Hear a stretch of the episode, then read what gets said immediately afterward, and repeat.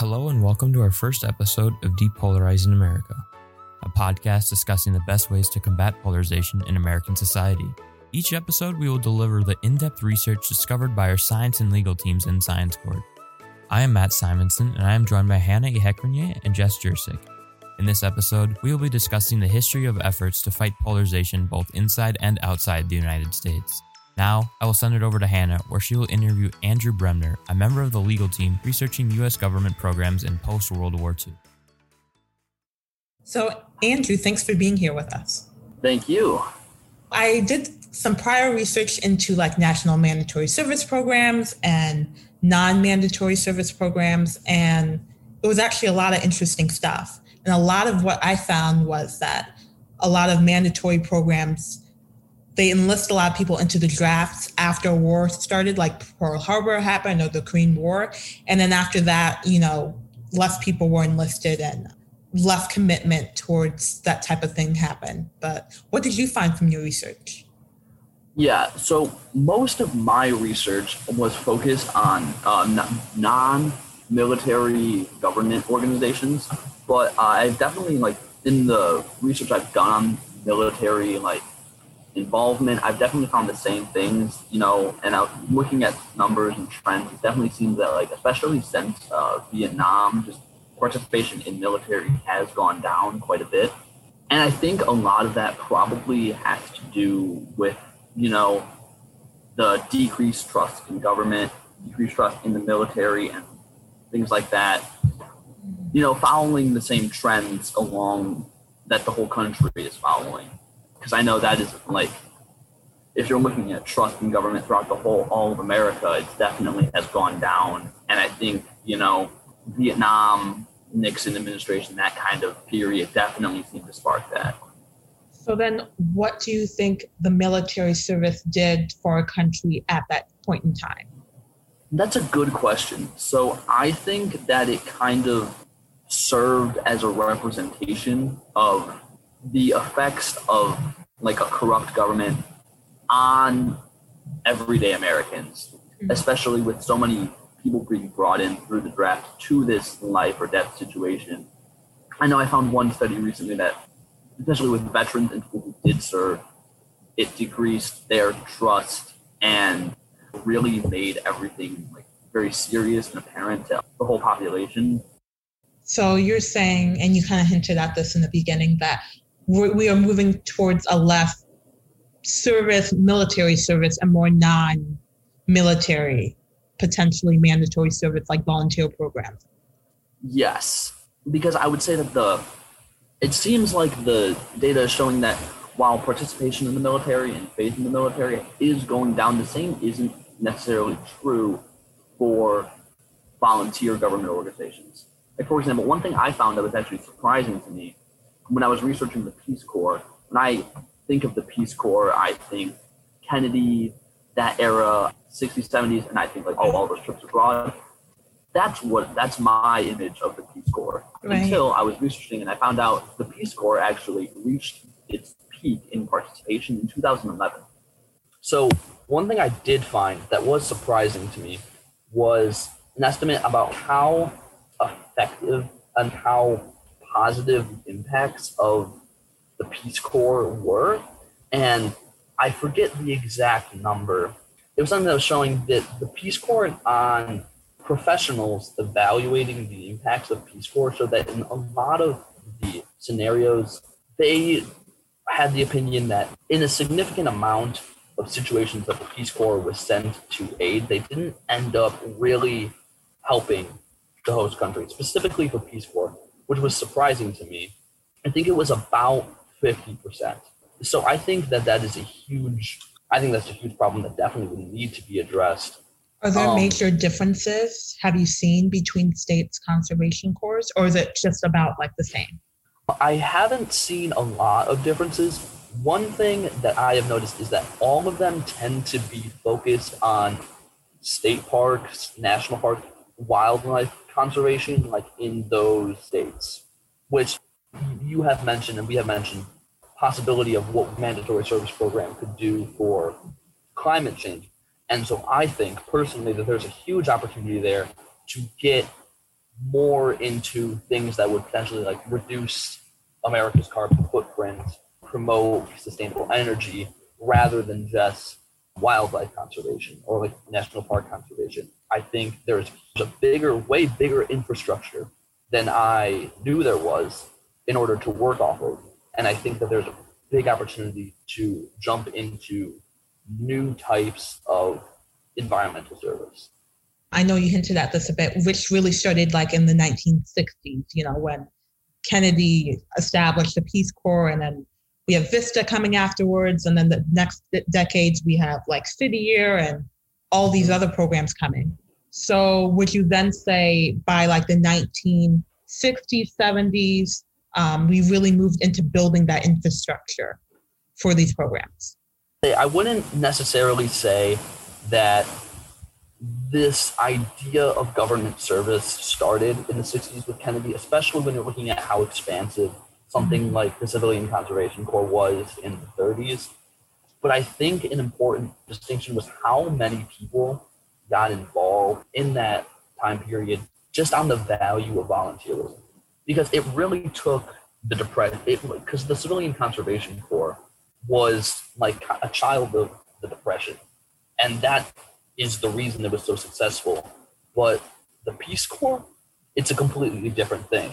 You know, how popular it was, how popular it is, you can't attribute it to any economic crisis. You can't contribute it to people joining for this specific reason. I think that that kind of marked the idea of national service for the sake of national service, especially from a non military perspective. I think you know, if you're looking at, you know, obviously pre World War One, World War Two, the amount of people that join the military, you know, for the sake of like serving your country, extremely high. Right. And I think that that attitude has gone away, but I think there's an opportunity to still like capitalize and give people an opportunity to do so through a different lens.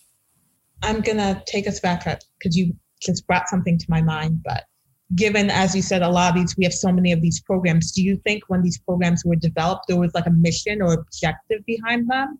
Or do you think it took to the form of being another like pride thing for Americans? Kind of how like the military was in the past. I think looking at the model we have now in the US, which is, I keep bringing up AmeriCorps, but again, most it's a prime example. Our, yeah, it's a prime example, and I'd say that most things we have in the U.S. now were developed with a mission, because if you're looking at the model now, it seems that so many things were created and then kind of joined together, right? And so it seems like oh, the Teach for America program wasn't made as you know, a symbol of national pride. I think it was a group of people that had this idea of something that they could do to you know, make the country a better place.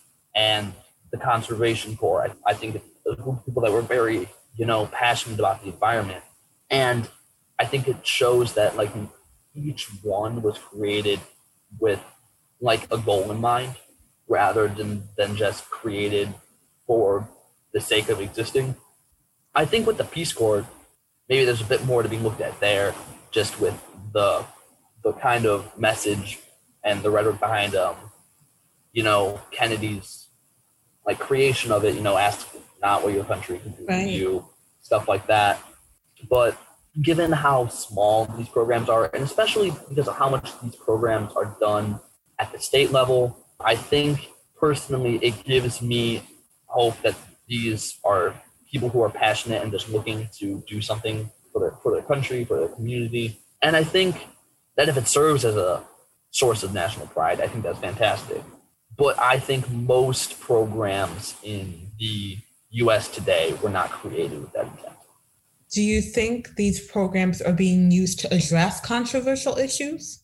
I would say that in terms of things like Teach for America and building like low income housing and things like that, they are attempting to address problems that have controversial proposed solutions.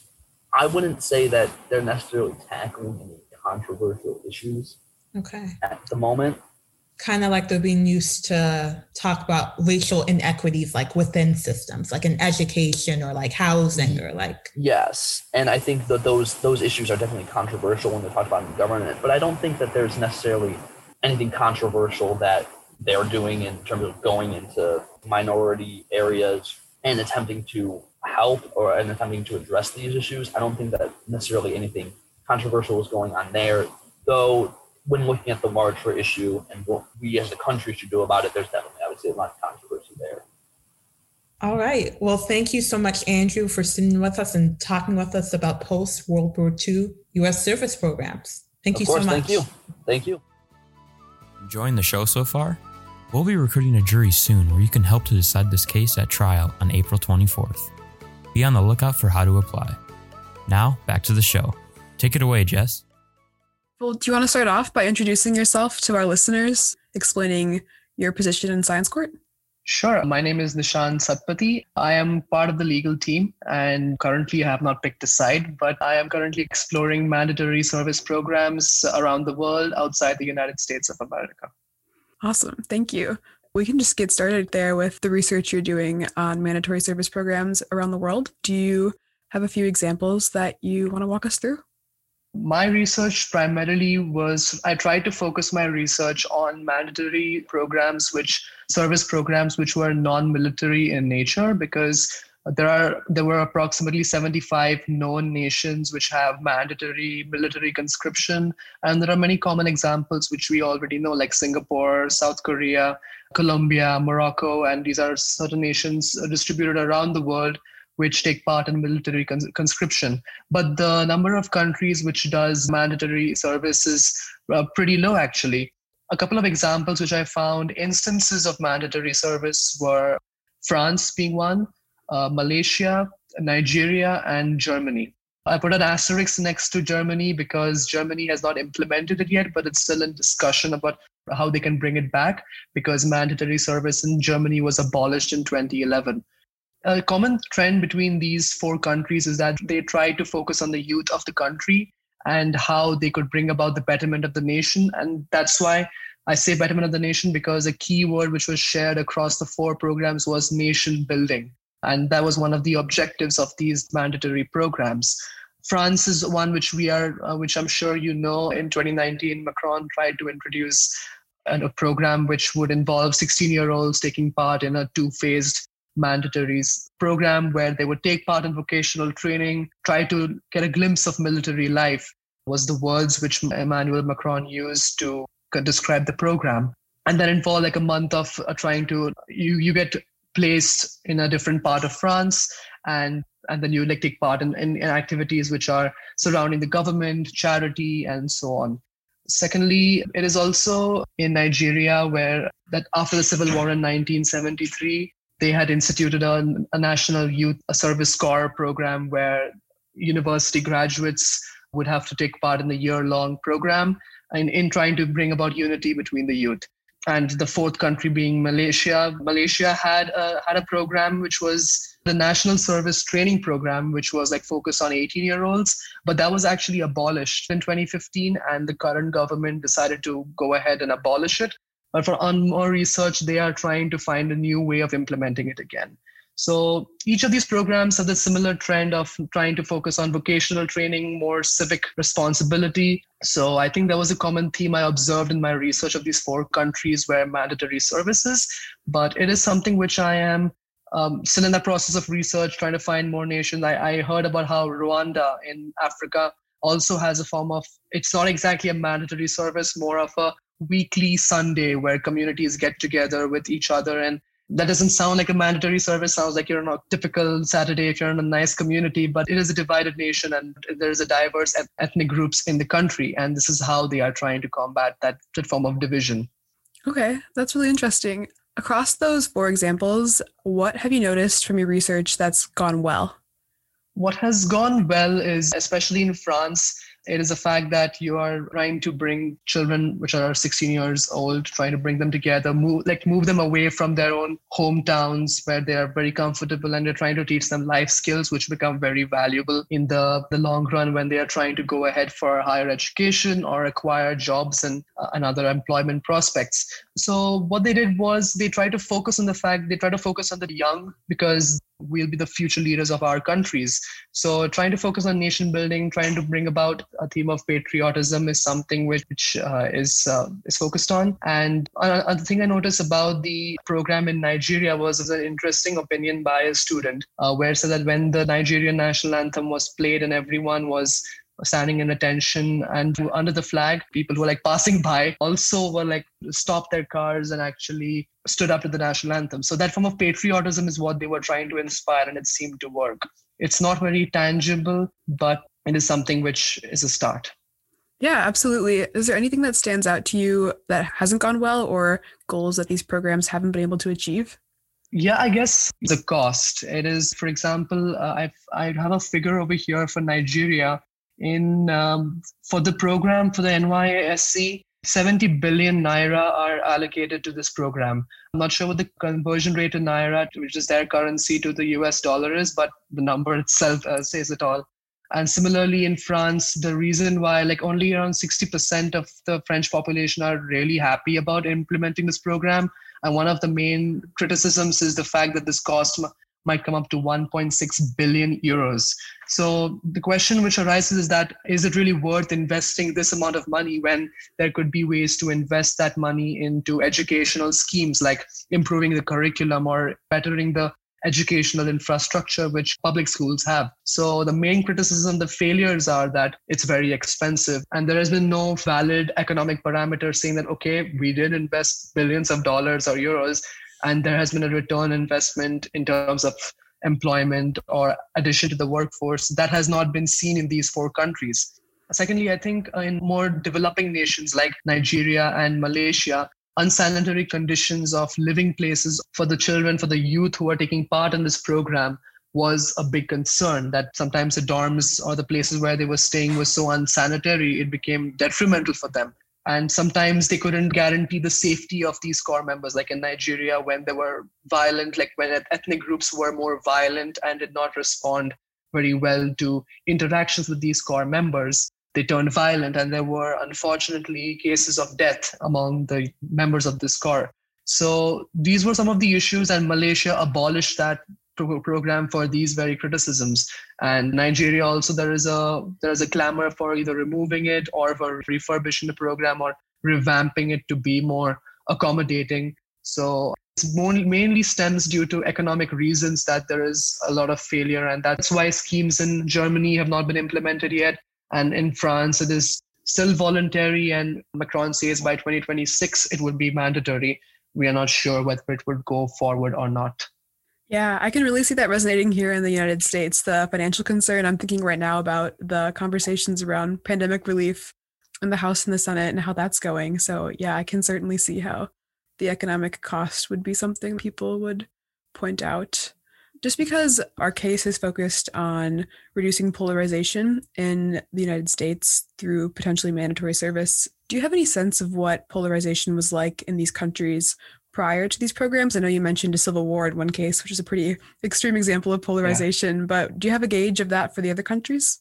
Yeah, I guess again, it was not as extreme as it was in Nigeria because the program was a direct outcome of the civil war. We can like we have a legitimate parameter for whether it was successful in a way, and it was like people did notice that since you were interacting with corps members from different parts of Nigeria, that stereotypes surrounding the ethnic groups also were reduced. So that aided that, that reduction in polarization as a as a rebuilding exercise.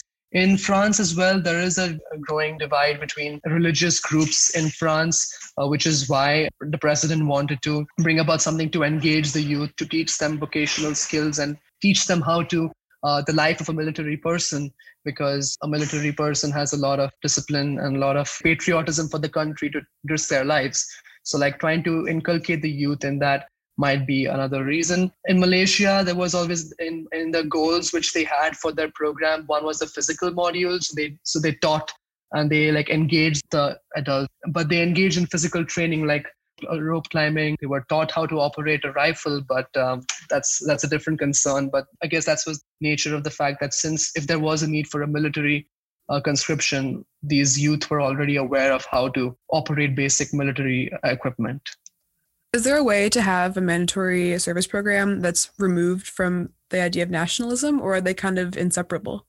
I think they could be separated because uh, in those countries where they tried to bring about patriotism, it was because of the direct outcome of clash, like a, a, legitimate war. Like in France, they are not trying to force people to say, "Oh, I, I love France." So they're trying, to, they're trying to teach the 16-year-olds to gain skills which will be useful for them. Uh, but the opposition obviously will try to interpret it as uh, forced nationalism because they're trying to teach the life of a military person. So I feel in the United States, if the way the service could be implemented was more focused on the social developed cross countries, especially in parts of the country which are less understood and they're more incensed towards more rich neighborhoods. And that is something which could be focused on to reduce that so called nationalism initiative. So I think they could definitely be separated, but social media today, is always can be twisted back to it. So that's something which is difficult to say what would be the ideal solution to that but I believe they can be separated if the objectives are very clearly outlined.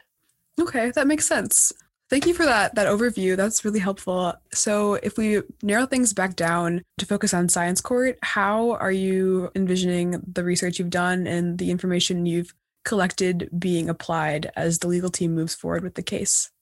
I think it, it would help both the pro and con strategy, the research which I'm doing, because since there are already examples of service which are non military in nature around the world, and the United States could take points from that and also like lessons that don't do this, I think it would help both the pro and the con team. I haven't decided my own stance yet, but like believe like definitely the con stance would be the cost, and that's a very common problem which is there across the world, which is it's very expensive. But a pro could be is that the youth are being engaged, stereotypes are being reduced, they are reaching out to people from different ethnic groups. The ethnic groups are themselves reducing their own stereotypes and like in Israel for that matter, there are direct employment benefits out of mandatory service. Even for that matter, gender wise, there are many nations which make it compulsory for men to do mandatory service, but optional for women to do it. So that is something which also can be explored, like how exactly does gender play a role in assigning mandatory service? Like I appreciate how in France they don't have it that way. It's 16 year old all from all types of genders. You can you have to take part in it come in 2026, but you can.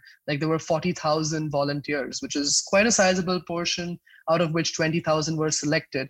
And interestingly, there were 50 uh, students who were specially abled. So that is something which was remarkable that students were actually stepping up. So these statistics could definitely benefit the pro team to see that, you know, the youth will step up, but the con team also has a lot of material to get from the world that it's expensive. Corruption is a big problem, especially when you're dealing with 1.6 billion euros and like 70 billion naira. That's a lot of money. And that could lead to corruption and more mismanagement. So there's a lot of meat for the pro and con team to act. So I think it could benefit both sides. Absolutely. Fodder fodder for both sides for sure. Yeah. Yeah.